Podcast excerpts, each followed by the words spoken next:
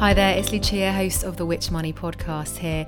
Before we start today's episode, I just wanted to tell you about a really handy new tool from us here at Which, and even better, it's free.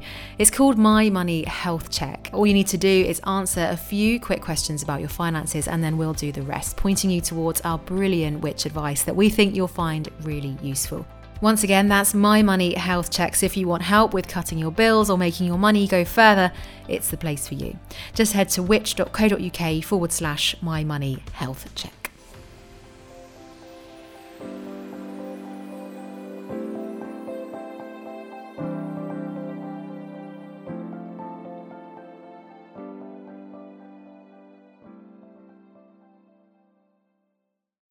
And welcome back to Which Investigates. Before we get into this week's episode, I want to ask you a favour. I'd like you to tell me, yes, you, what you think of this podcast, what you like, what's not working, and anything you'd like us to explore or do differently that would help you get more value from these episodes. Please be brutally honest, as this is how we evolve and improve. Send us an email at podcasts at which.co.uk or give us a shout on social media at which UK.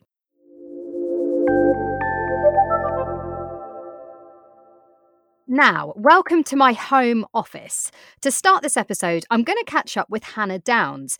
If you tuned in last time, you'll know she's a journalist here at Which, and she helped out on our recent foray into food waste. I'm speaking to her over video call. Hey, Hannah, how are you doing? Hi, Grace. I'm really well, thank you. Good, good.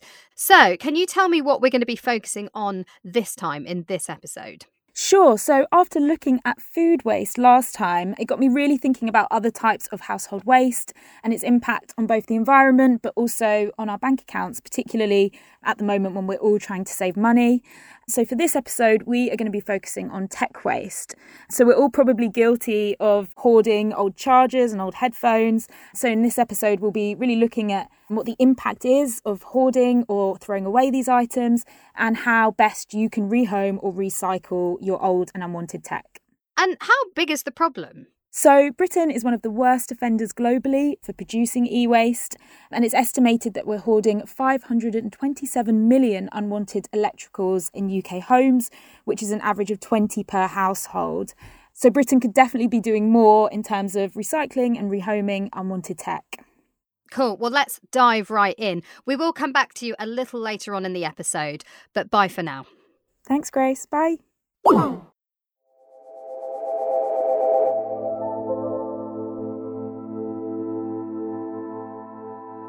of those stats Hannah mentioned are frankly shocking, and it didn't take me long to find more. The UN now regards e waste as the world's fastest growing waste stream. Basically, we're chucking more tech away than ever before, seemingly oblivious to the precious metals and elements in them that have to be mined at a great cost, both financially and environmentally.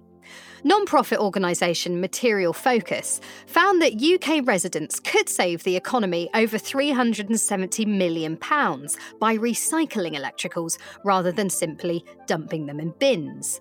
But with most people unaware of the impact of tech waste, and with recycling options pretty limited, now is the time to tackle the problem.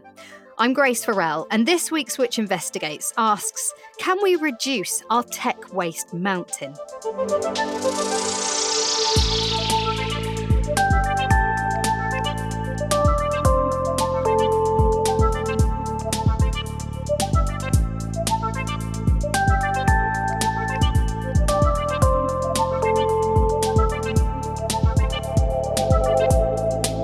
Which Investigates is brought to you by the UK's Consumer Champion.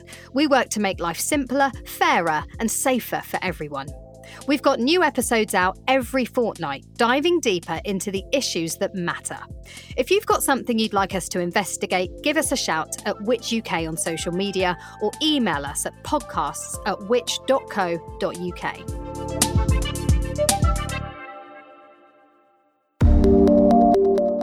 Coming up, it turns out I'm not the only one with a box of old phones in my cupboard.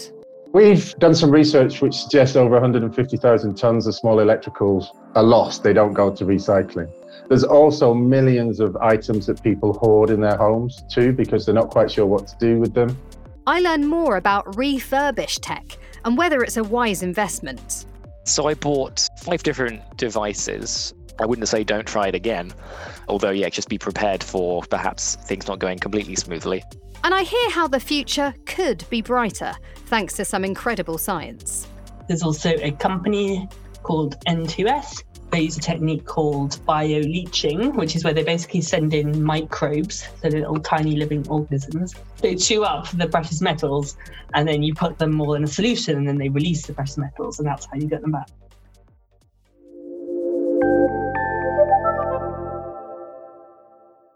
Pretty mad, right? As ever, today's episode wouldn't be possible without our brilliant experts, and I'm always so grateful when they give up their time to chat on the podcast. So, here are two people who are absolutely key to this week's investigation.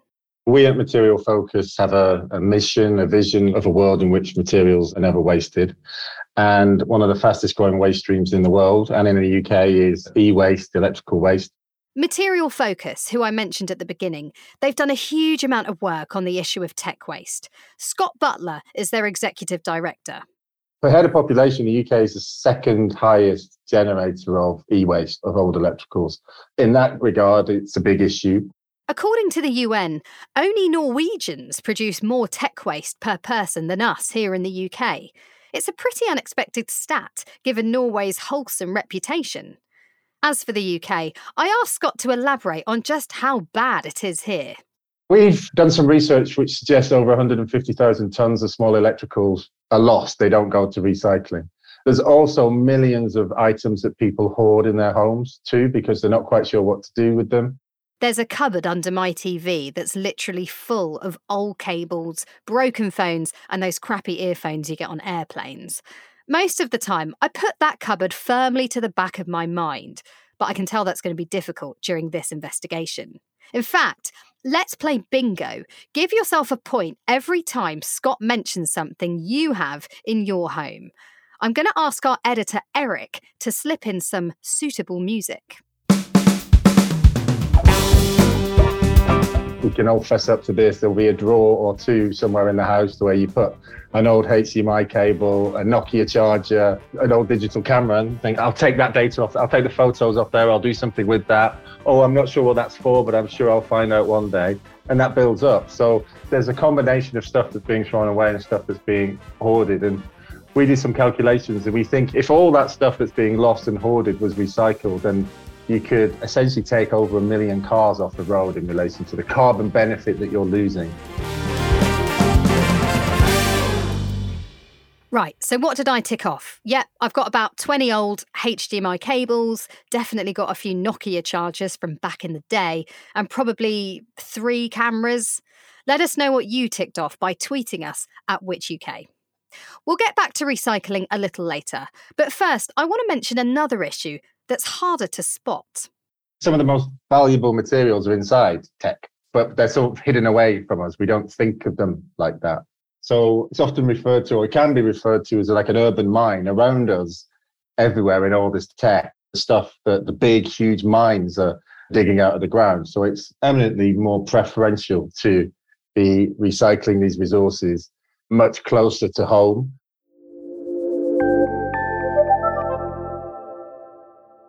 Now I want to introduce you to brilliant expert number two. Your mobile phone contains between 30 and 60 different types of elements, which is loads. This is Dr. Elizabeth Ratcliffe from the Royal Society of Chemistry. Out of those, several are facing supply risks. So we identified six that are in most people's mobile phones and are also facing quite urgent supply risk. So we don't say that they're running out because we don't know for sure how much of these elements are present in the earth. But we do know that they're in the earth in very minimal amounts, and the current mines are kind of being maxed out at the moment. As technology advances, manufacturers are increasingly turning to these precious metals to help improve things like functionality, to ultimately fulfill our thirst for convenience. Those elements are gallium, arsenic, yttrium, silver, indium, and tantalum. They're all different, they all have quite unique properties. So, indium, for example, is used to make a compound called indium tin oxide. And that's very special because it's transparent, it conducts electricity and it bonds strongly to glass. And that makes it perfect for touchscreens. There's also something called tantalum, which is really good for making tiny electronics. So you can see how that would be useful in a mobile phone. So each of these elements, whilst they're really important for our personal tech, they have all these other uses like sustainable technology, things like wind turbines, solar panels.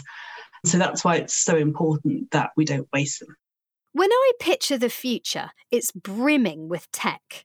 But actually, there are lots of research papers that suggest the available supply of a whole range of metals will run out within 50 years or less they're a non-renewable resource like fossil fuels, right? So because elements they've kind of been in the earth since the earth began they were created in stars at the beginning of the universe they're not something we can make they're this resource that exists on earth and that's it so, unless we can find new, renewable resources, change the manufacturing process, recycle way more, or simply just stop buying as much tech, we're in big trouble.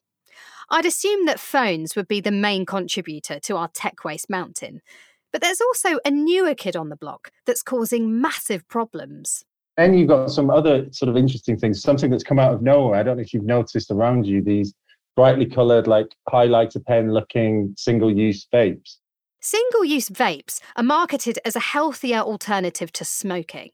With flavours like watermelon and Coca Cola likening them to sweets, their sales have gone through the roof. Here you've got a product that's essentially metal, plastic, and lithium, which is a really important material for the green technology revolution we're all looking for. It's a core part of electricity storage, electric vehicles, and the like it's being sold by its millions. We estimate now that at least a million, probably much more than that, are just being thrown away every week. Lithium's a key ingredient in the reusable batteries you find in phones and electric cars, so it's a crucial resource to have at hand. If it ends up in the bin, it can't be reused. And the more we throw away, the more we need to mine to keep up with demand. Now, a huge deposit of lithium was recently discovered under Bolivia's iconic salt flats. It featured in the BBC series Simon Reeve's South America. And while mining the material could, in theory, make Bolivia one of the richest countries in the world, it also risks destroying one of our planet's most beautiful natural wonders.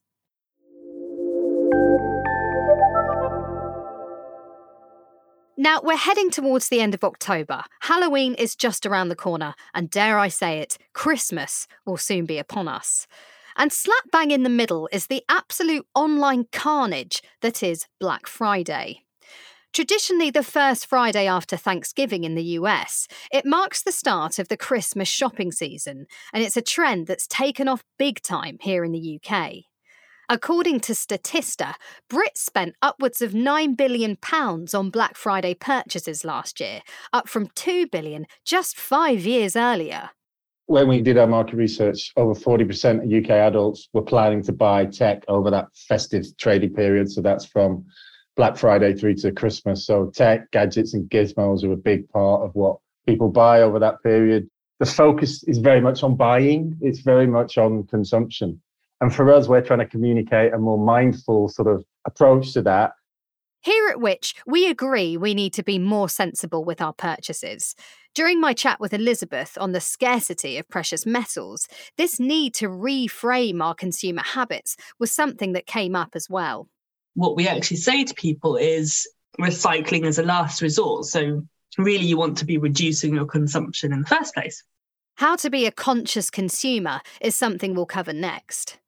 As the cost of living crisis continues, could refurbished tech be a more affordable option? Could our unwanted items promote social inclusion?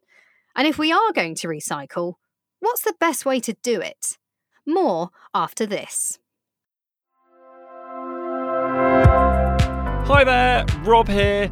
Now, I'm the producer of Which Investigates, but I wanted to tell you about one of our other podcasts here at Which. It's called Which Shorts, and every week we bring you the very best of our articles from across which.co.uk and our various magazines. With expert narration, we make these available for you to listen to wherever you might be, covering everything from travel to money, tech, gardening, and more. Now, we release new episodes every Wednesday, so just search Which Shorts wherever you're listening to this podcast. This week on Which Investigates, we're looking at whether, and if so, how, we can reduce our tech waste mountain. We've already heard about the scale of the problem here in the UK and the precious metals that we're consigning to the bin all too regularly. For the rest of today's episode, I'd like to focus on what we can do now to make a difference. It comes down to the old classic those three R's reduce, reuse, recycle. We know we need to reduce the number of tech purchases we're making, but how do we go about doing that? Here's Dr. Ratcliffe from the Royal Society of Chemistry again with the results of their recent survey. Most people said that they wish that their devices lasted longer, but 68% said they found it too difficult to repair them. 71% said they found it too expensive to repair them. So it is something that I think a lot of people don't think is very accessible to them. I'm definitely one of that 71%. My phone screen smashed a few months ago, and to get it fixed, I was quoted over £300, which I just thought was insane. So I ended up buying a new one, and I'm sure you can guess where the broken one now lives. We spent a lot of time on this topic in the first season of Which Investigates. At the time, the UK had just agreed to bring in new right to repair laws after pressure from consumer groups like Which. As part of the legislation, manufacturers now have to make spare parts available for washing machines, washer dryers, dishwashers, refrigerators, and TVs. Repairs also need to be doable using everyday tools. According to the government, this will reduce the 1.5 million tonnes of electrical waste that we generate each year, which is good news. But let's hear that clip from Dr. Ratcliffe again most people said that they wished that their devices lasted longer, but 68% said they found it too difficult to repair them. 71% said they found it too expensive to repair them. So it is something that I think a lot of people don't think is very accessible to them. So, do these new laws actually make a difference? If we don't have the knowledge that's needed to repair things in the first place, the fact these spare parts exist don't really solve the problem. But one organisation that is helping the cause is the Restart Project. They host parties called Restart Parties, where people come along with their broken tech. I put a link to their website in the show notes.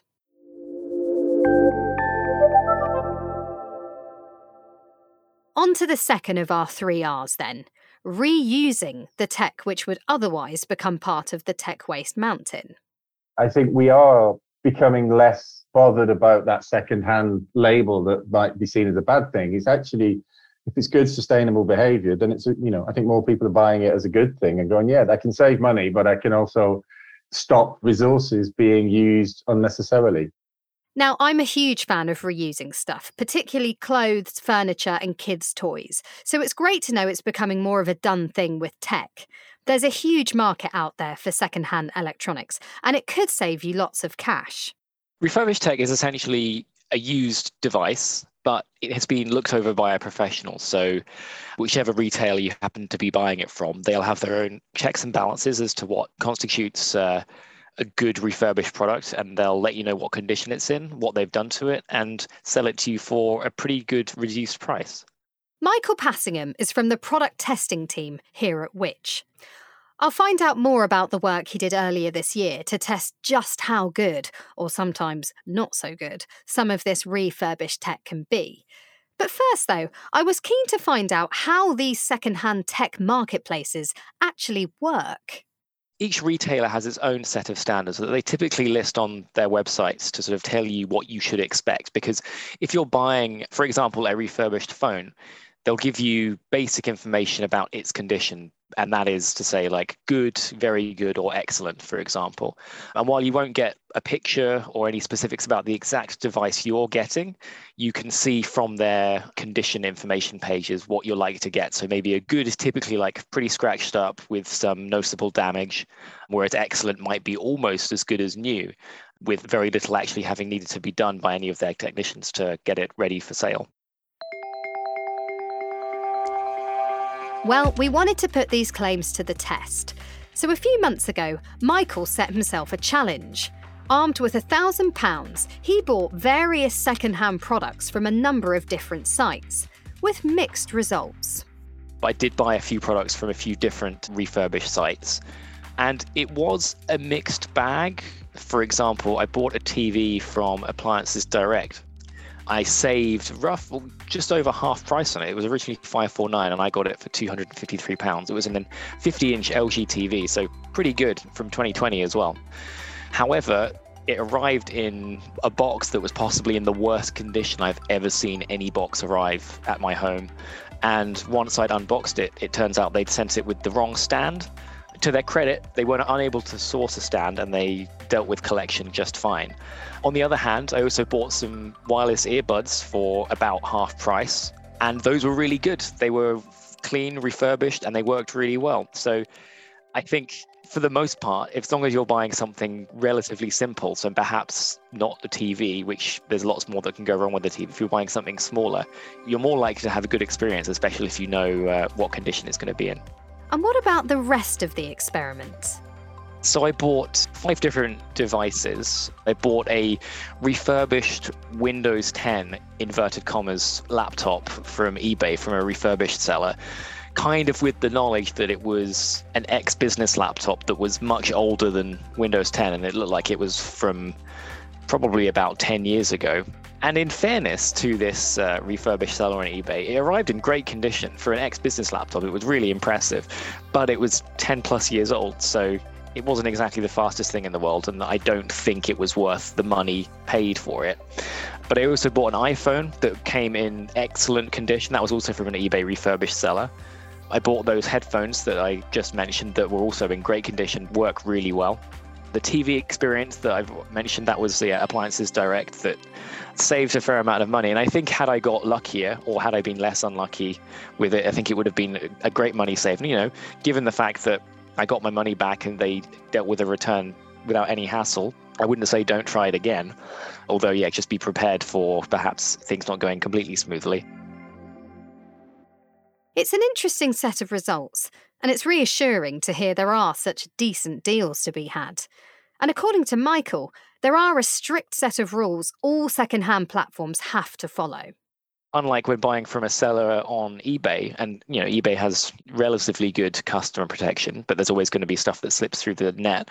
All of these companies have to conform to the consumer contracts regulations and the Consumer Rights Act as well, unlike an individual seller on eBay. So there is a certain legal standard they have to meet to do this stuff. So they do have to have a certain standard if they're selling direct to consumers.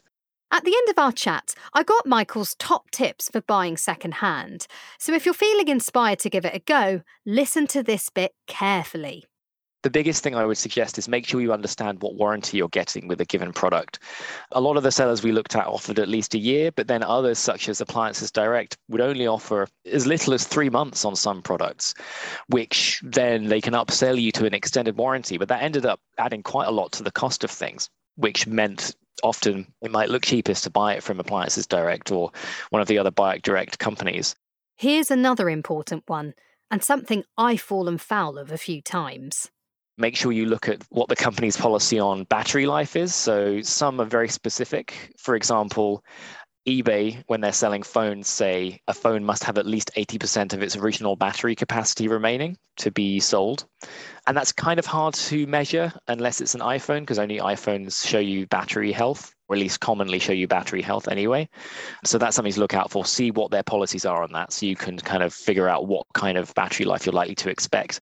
And finally, a piece of advice that Which is actually very invested in if you're buying something that's more than a couple or three years old, check to see whether it's still getting updates from the manufacturer. Because if you buy a phone that is no longer supported or is going to run out of support quite soon, you're going to end up with a device that is slowly, slowly becoming more of a security liability for you. And we don't like to encourage people to buy things that are going to go out of date so quickly. We actually have on which.co.uk for phones and now other tech devices as well an update checker so you can kind of see roughly how long you can expect a given device to last in terms of security updates which is another really important factor when buying any kind of smart product these days In a survey we commissioned for this podcast, only 11% of respondents said they knew exactly what to do to ensure their smart device was secure or when it might stop receiving updates. So I've put a link to our phone support calculator in the show notes so you can try it and see how long you've got left with your phone. Hannah's also back with what we're calling for in this area here at Which. So, we've been calling for new legislation that ensures the makers of smart tech adhere to a new set of measures. This includes telling customers how long a smart device will receive security updates for, which we believe is hugely important to making products more secure.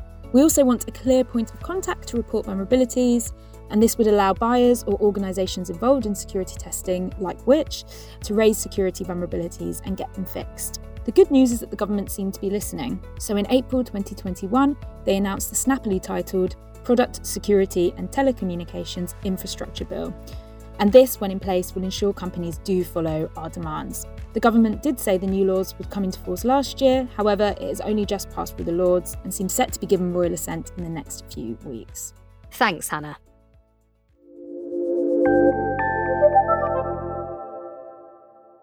I'm hoping that today's episode has so far been pretty relevant to most of us. But it's worth remembering that not everyone has access to the kind of devices we've been talking about. A very specific challenge around tech is digital inclusion, which is another area that we're working on. So it was very prevalent in the pandemic and lockdowns, kids at home without access to IT to be able to do homeschooling. But it's not just that. The world is ever more digital. So that you need access for NHS bookings, uh, searching for jobs, information on employment benefits, all these things are increasingly digitized. So another call out would be if people do have old smartphones or old laptops or old tablets, one thing they should really think about doing is looking at our donation pages. We work with an organization called the Reuse Network, who have a lot of charities dotted around the country who are refurbing white goods and appliances so that, the people who are socially disadvantaged in accommodation can have the basics the washing machine, the fridge, the kettle, and the toaster. But say your tech is beyond repair and it's destined for the bin. How do you recycle it? The evidence shows it's still pretty tricky to do. What we've been doing over the last two and a bit years is working on various initiatives to help more people be aware of the fact that they should always, as a minimum, be recycling their electricals that anything with a plug battery or cable is included. So no matter how sleek and slick a gadget or a gizmo looks, inside of it is steel, it's aluminium, it's copper, it's lithium. And we're working with local authorities and retailers and community sector organisations to raise the profile of this issue. Dr. Ratcliffe told me how her own local area has been tackling the problem. I had a lovely chat with a representative from Lambeth Council who has recently introduced a curbside collection service for e waste. So she told me that only six boroughs out of the 33 London boroughs have a curbside collection service. And so basically, what they've done was they listened to local residents who were saying that they were kind of frustrated with not having an easy way of recycling e waste. And so they've introduced a really simple system, which is that if you've got batteries or small electronics, so anything from the size of a phone up to the size of a toaster. You can just put it in a bag, a plastic bag, tie it up and tie it to the handle of your normal recycling bin. And then when the people come round, they'll take it and they'll put it in a special part of the truck, and then it will get taken to a local recycling facility. And then they separate it out, and the batteries get recycled in a special battery recycling facility, and then all the technology gets broken down into parts so that it can be reused. But I thought that was really, really nice because it's almost zero effort on the part of residents. That is brilliant and something I really wish my borough would take up. Because let's be honest, we lead busy lives, and if it was just easier to recycle, way more of us would do it over half of people we surveyed said that they were worried about the environmental effect of their e-waste. So people do care about it and they are aware of it. They just don't know what to do. And if they do know what to do, they find it too much hassle. And there's only so much the individual can do if kind of the systems are stacked against them, you know. Ease and convenience is the thing. I think most people are, are pro recycling, they're pro environment. You know, we, we, we conform. There's very few people are really anti it. But the, the, the issue is around the ease we've got to accept that we're all living busy lives. we're being bombarded with messages all, all the time. With Recycle Your Electricals, we're unapologetically positive. So we want people to be aware of a good thing that they can do. I have to say, I've been really inspired by Material Focus. They're doing some brilliant work, and they've got a load of resources about how and where to recycle your tech. Again, I'll pop a link in the show description. If we can recycle more, there just might be some hope for the future, thanks to some incredible scientific advancements.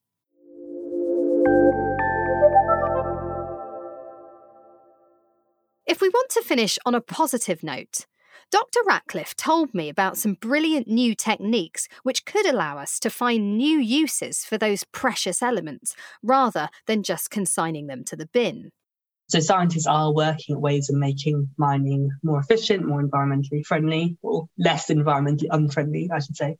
So there's that. And then there's also looking at maybe ways of building tech that's not so heavily reliant on these precious metals, which is hard because these precious metals have really specific talents, they have really specific properties. You can't just straight swap them for other things. But there is work being done in that area. I believe that I think it's silicon tin oxide is being investigated as a replacement for indium tin oxide in phone screens. And silicon is like much more abundant than indium. So if that works, that could help alleviate a lot of pressure on indium. And then, of course, you've got sort of the end part of it. So there's a lot of chemists, particularly working on how to extract the precious metals from technology. And what you're about to hear may blow your mind. There's also a company called N2S. They use a technique called bioleaching, which is where they basically send in microbes, so little tiny living organisms. They chew up the precious metals and then you put them all in a solution and then they release the precious metals and that's how you get them back. So there's all sorts of really clever science going on to make it better for recycling. So we, we can all play our part as consumers. We make sure that we take the stuff for recycling. And at the other end, you've got these scientists who are working on clever ways to actually make sure the recycling process happens as efficiently as possible. I realise I say this a lot at the end of our episodes, but it's clear we have a long way to go. I do think, though, that the benefits of the repair, reuse, recycle mantra really are obvious, so I hope it's something people become more conscious of. I'm going to find some time to go through my cupboard under the TV and sort through the mess. I'm sure there's loads of stuff I can recycle, and I'm definitely going to consider buying refurbished tech in the future this whole thing about e-waste and tech is it's like anything it's a richer story than people instantly give it credit for it's not just about recycling a washing machine or a television or a fridge. And not that that's not really really important. It encompasses fire risks. It encompasses climate change. It, it's talking about material security you know resource security in, in the future. It's about digital inclusion. It's about social mobility. So it's a very rich and complex sector. I asked Scott to leave us with his number one takeaway. So, my top tip really is just buy smartly. Buying refurb, we're a small organization. All of the IT and tech we buy is refurbed, and we have had no issues with it whatsoever. It's been of great quality and, and it's worked, so make that decision. If you have any old bits of tech, what I did was just held on to them. I contacted my local council who picked up textiles and tech at the same time. So I bagged up my electricals, which is the advice we give on recycleyourelectricals.org.uk. And when I had a bag big enough, I looked at the best solution for me. And what was great for me is I had someone who could come to the doorstep.